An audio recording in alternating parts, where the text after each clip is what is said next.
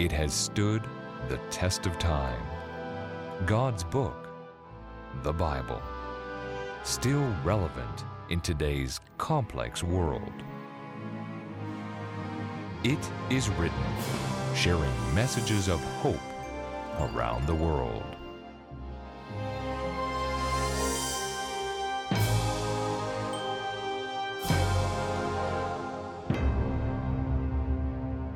Twenty-four Sussex Drive has been the official home of the Canadian Prime Minister since 1951. Protected by the Royal Canadian Mounted Police, the Prime Minister is able to rest securely in his own home. However, on no- November the 5th, 1995, someone was able to penetrate the defenses of 24 Sussex. Andre Dallaire, who was an evening convenience store clerk, made his way to 24 Sussex. He was able to wander onto the grounds and then made his way into the residence. He broke a side door window and then entered. He entered with one purpose to assassinate Prime Minister Jean Chrétien. Dallaire suffered from a mental illness and believed that killing Chrétien would make him a national hero. Dallaire was unsuccessful in his attempt and was brought to court for his actions. Dallaire forced his way as an unwelcome visitor into the Prime Minister's residence. Do you know, friends, that the King of the universe has a residence? It is his residence, in which he has also prepared a place for you. However, you won't be able to sneak in or break in. There is a requirement that every person who goes there must fulfill. Today we have come to the last of the Beatitudes of Revelation. This beatitude concludes with one of the most amazing promises of the entire Bible. For the last six weeks, we have been studying the blessings of the book of Revelation. And in our study, we have discovered that a blessing is something that brings happiness or joy. Now, because of this symbolism found throughout the book of Revelation, many are fearful or confused by the book. Yet, in the midst of Revelation, God has placed seven blessings, seven promises of happiness. The book of Revelation is not a book that should scare us, but rather it is a book that should bring us joy and happiness because of the promises of God. Each of these promises builds one upon the other and now climaxes with the seventh. Listen to the first six Beatitudes in brief review. Blessed is he who reads, and those who hear the words of this prophecy and keep those things which are written in it. Blessed are the dead who die in the Lord from now on. Blessed is he who watches and keeps his garments. Blessed are those who are called to the marriage supper of the Lamb. Blessed and holy is he who has part in the first resurrection. Blessed is he who keeps the words of the prophecy of this book. Each one of these promises of happiness is bestowed upon one who is faithful, faithful to Jesus until the very end. And now the seventh beatitude is found in Revelation chapter 22, the very last chapter of the entire Bible, and it says this Blessed are those who do his commandments, that they may have the right to the tree of life and they may enter through the gates into the city. Now, some of you might be just a bit confused right now. I am reading from the New King James Version of the Bible, and if you're reading this verse in the King James Version, you will see that it is the exact same as the New King James Version. However, if you're reading for a newer Bible, then the verse reads as follows Blessed are those who wash their robes so that they may have the right to the tree of life and that they may enter the city by the gates. This is the English Standard Version, but almost all modern versions say the exact same thing. Now, before we understand this beatitude fully, it is important for us to understand why there is a difference among the translations. Now, on a previous episode, we talked about the authenticity and reliability of the Bible. That show is called The Book That Couldn't Be Silenced. It is available through our website, itiswrittencanada.ca, or through our YouTube channel, youtube.com forward slash IIW Canada. And while that episode does not specifically answer the question of why the difference in this particular text, we can know and understand that the Bible can be trusted, and this slight variation shouldn't be surprising. Now, to explain why this is the case, I'm going to give you the Coles Notes version of the history of the Bible today. The New Testament of the Bible was originally written in Greek, and those Greek writings help us to formulate the versions we have today in English. In ancient literature, the original writing is referred to as the autograph. Previous to the invention of the printing press, almost 700 years ago, each of the autographs would then be hand copied. Those copies then were copied, so on and so forth. Those copies are what we would refer to today as manuscripts.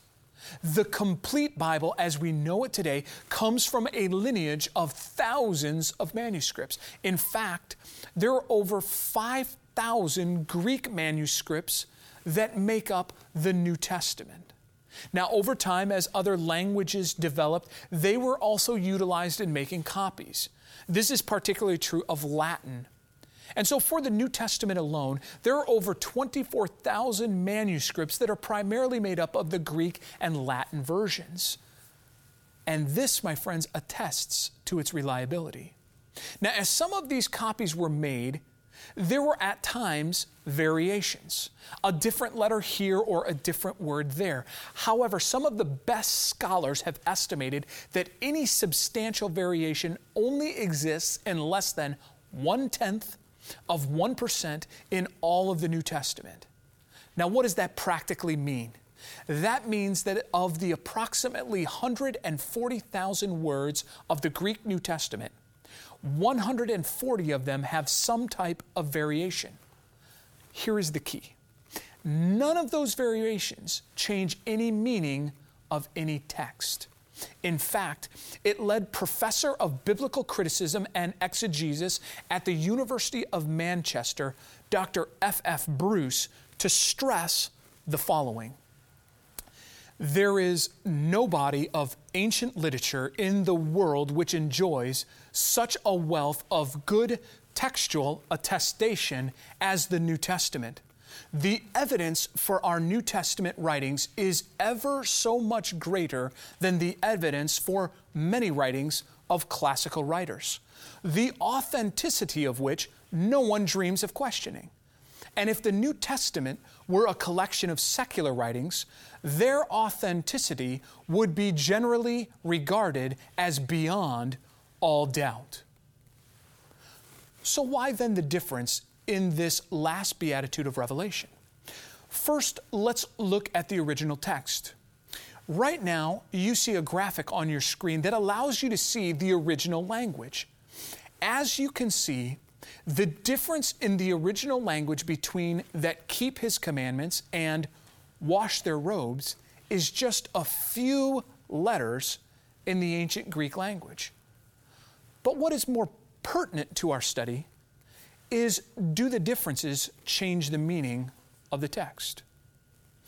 I would humbly assert to you that the answer to that question is no. It seems clear from the scriptures that those who wash their robes will keep God's commandments, and those who keep His commandments will have washed their robes. As we continue studying this last blessing found in the book of Revelation, I think that you will find that to be true as well. Now, while the robe certainly was a covering worn in ancient times, the robe is also used throughout scriptures as a symbol for one's spiritual condition. We find this apparent need for covering right in the beginning of the Bible with Adam and Eve in Genesis 2:25. There we discover how things first began for them. Genesis chapter 2 and verse 25. And they both were naked, the man and his wife, and were not ashamed. So in the beginning, they did not have a covering, they did not have a robe, they were naked. Now, when we think of the word naked today, we think of being unclothed. And while it's true that Adam and Eve were not clothed by any man made or artificial means, we see that most importantly, they were not ashamed. They were sinless or completely innocent. They had nothing to hide. However, when Adam and Eve disobeyed God, this is when they tried to cover themselves. Genesis 3 7 states, Then the eyes of both of them were opened, and they knew that they were naked, and they sewed fig leaves together and made themselves coverings. Adam and Eve making themselves clothing from fig leaves, while literal, also symbolizes their effort to cover their own sin, trying to cover our own sins like Adam and Eve trying to cover their bodies with fig leaves. It is not effective or practical. But God had a plan for them. And later in chapter 3 and in verse 21, the Bible says, Also for Adam and his wife, the Lord made tunics of skin and clothed them. Here, God instituted a principle of, ha- of being covered by Him. While Genesis 3 does not explicitly say that the sacrificial system was instituted here, the reality is that the tunics of skin likely required the death of an animal. And it is here that the imagery for the beatitude we are studying today is found. Friend, we need to be covered but we cannot effectively cover our own sins. We need to be covered by the robe that Christ provides for us. That robe is spoken of in a number of places in the Bible. Isaiah chapter 61 and verse 10 tells us of the robe that we need. For he has clothed me with the garment of salvation, he has covered me with the robe of righteousness. And Zechariah chapter 3 and verse 4, which is a metaphorical judgment scene, speaks again of that garment. Take away the filthy garments from him. And to him he said, See, I have removed your iniquity from you, and I will clothe you with rich robes. Friends, when we rely on ourselves, we have filthy garments and a filthy garment prevents us from entering the city of heaven. What can we do? The Beatitude tells us that we need to wash our robe. What do we learn from the scriptures about what it means to wash one's robe? The book of Revelation tells us clearly what the robes are washed in. In Revelation chapter 7 and in verse 14, speaking of the 144,000, it says this these are the ones who come out of the great tribulation and washed their robes and made them white in the blood of the Lamb. This sounds like a great irony. How are robes made white by washing them in blood? What does it mean to be washed in the blood of Jesus? Well, friends, 1 John chapter 1 and verse 7 says this and the blood of Jesus Christ, his Son, cleanses us from all sin. And then in 1 John 1 9, it says, If we confess our sins, he is faithful and just to forgive us our sins and to cleanse us from all unrighteousness. My dear friends, to wash our robes means to be forgiven of our sins and to be cleansed from all unrighteousness. It means coming to the conclusion that we cannot depend on ourselves, that we cannot fix ourselves, that we can only depend on Him.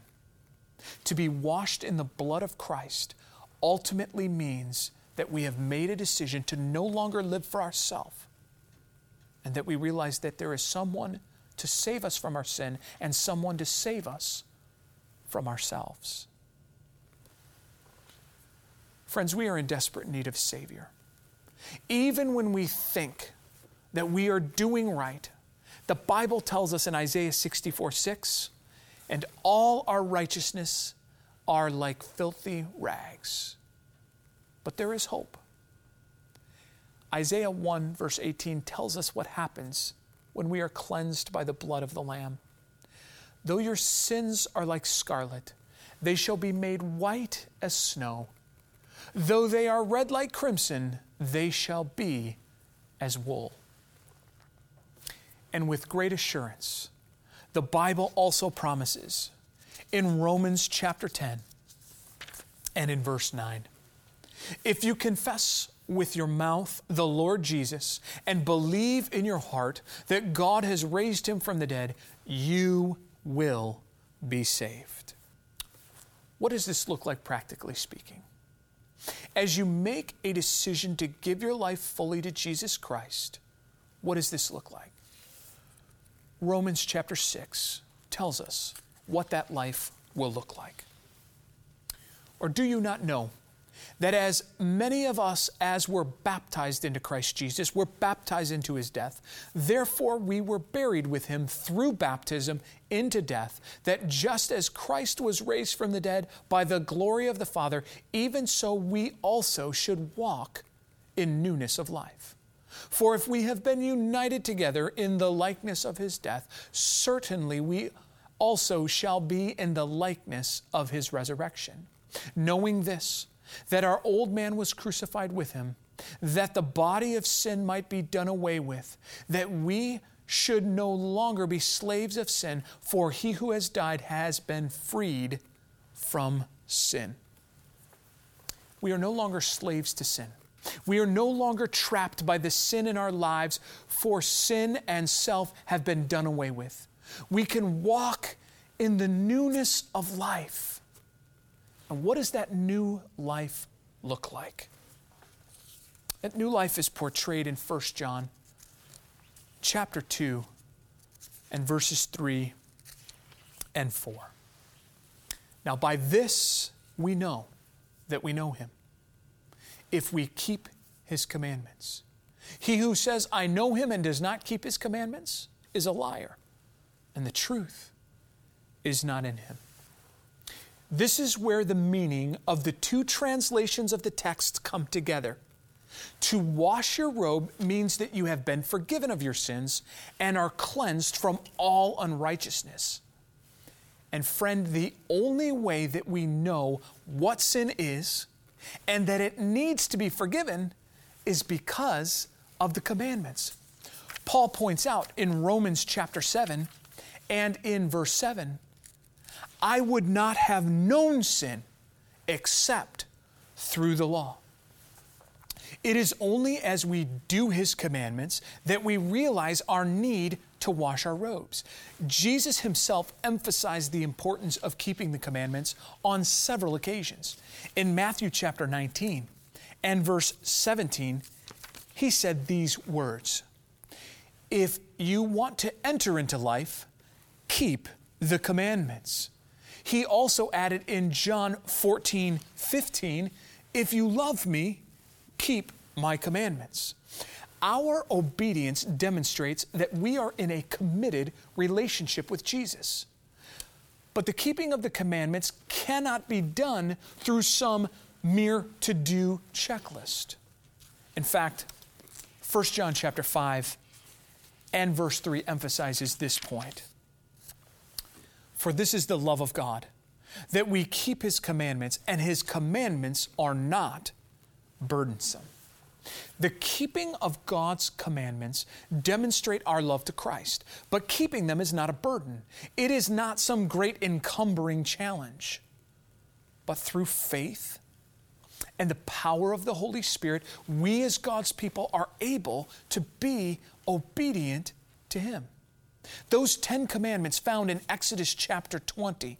The first three commandments give us guidance in our relationship with God. The fourth commandment is a bridge that helps us connect our relationship to God with our relationship to each other.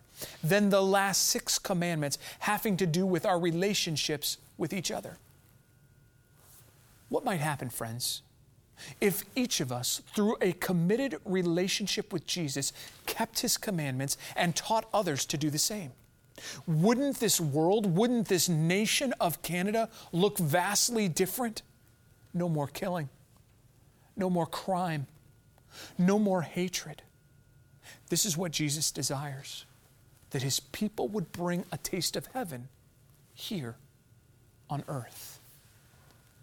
This beatitude of Revelation can be read either way because the meaning is just the same. Those who wash their robes will keep God's commandments, and those who keep His commandments will have washed their robes.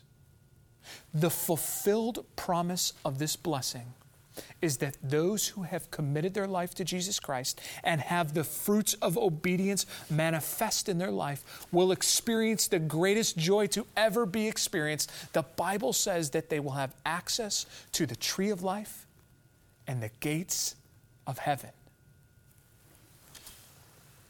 Friends, the story of humanity is a story of paradise lost. As a result of sin of Adam and Eve, humanity was forbidden to partake of the tree of life. Genesis chapter 3 and verse 24 tells us. Genesis 3, verse 24. And he drove out the man, and he placed cherubim at the east of the Garden of Eden, and a flaming sword which turned every way to guard the way to the tree of life. But now, here in the last beatitude of Revelation, paradise is restored. Saved humanity can now partake of the tree of life. Those who have washed their robes, those who have obeyed Jesus, can now enter into the joy of the Master. What a wonderful day that will be. The day is coming soon. And here's the beautiful thing Jesus is doing and has done everything he can to make sure you're there. Do you want to be there? He wants to take you there. It's your home. He's prepared it just for you. He died for you so you can be cleansed and come home. Won't you today just make a decision to come to Him all the way? submit to Him that you might be prepared to go home. In letters of crimson, God wrote His love on a hillside so long, long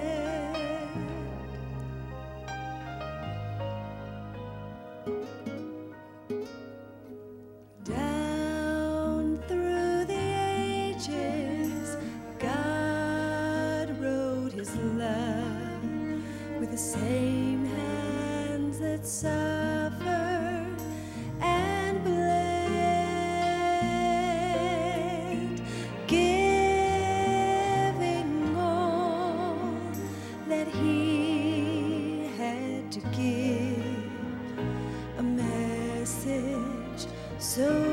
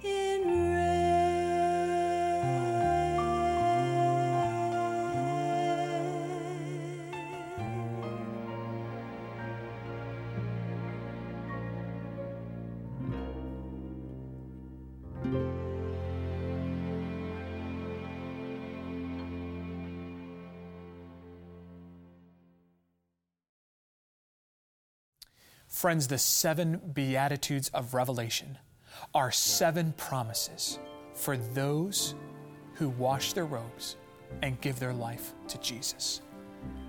Friends, I'd like to offer to you today the seven part DVD series, The Beatitudes of Revelation.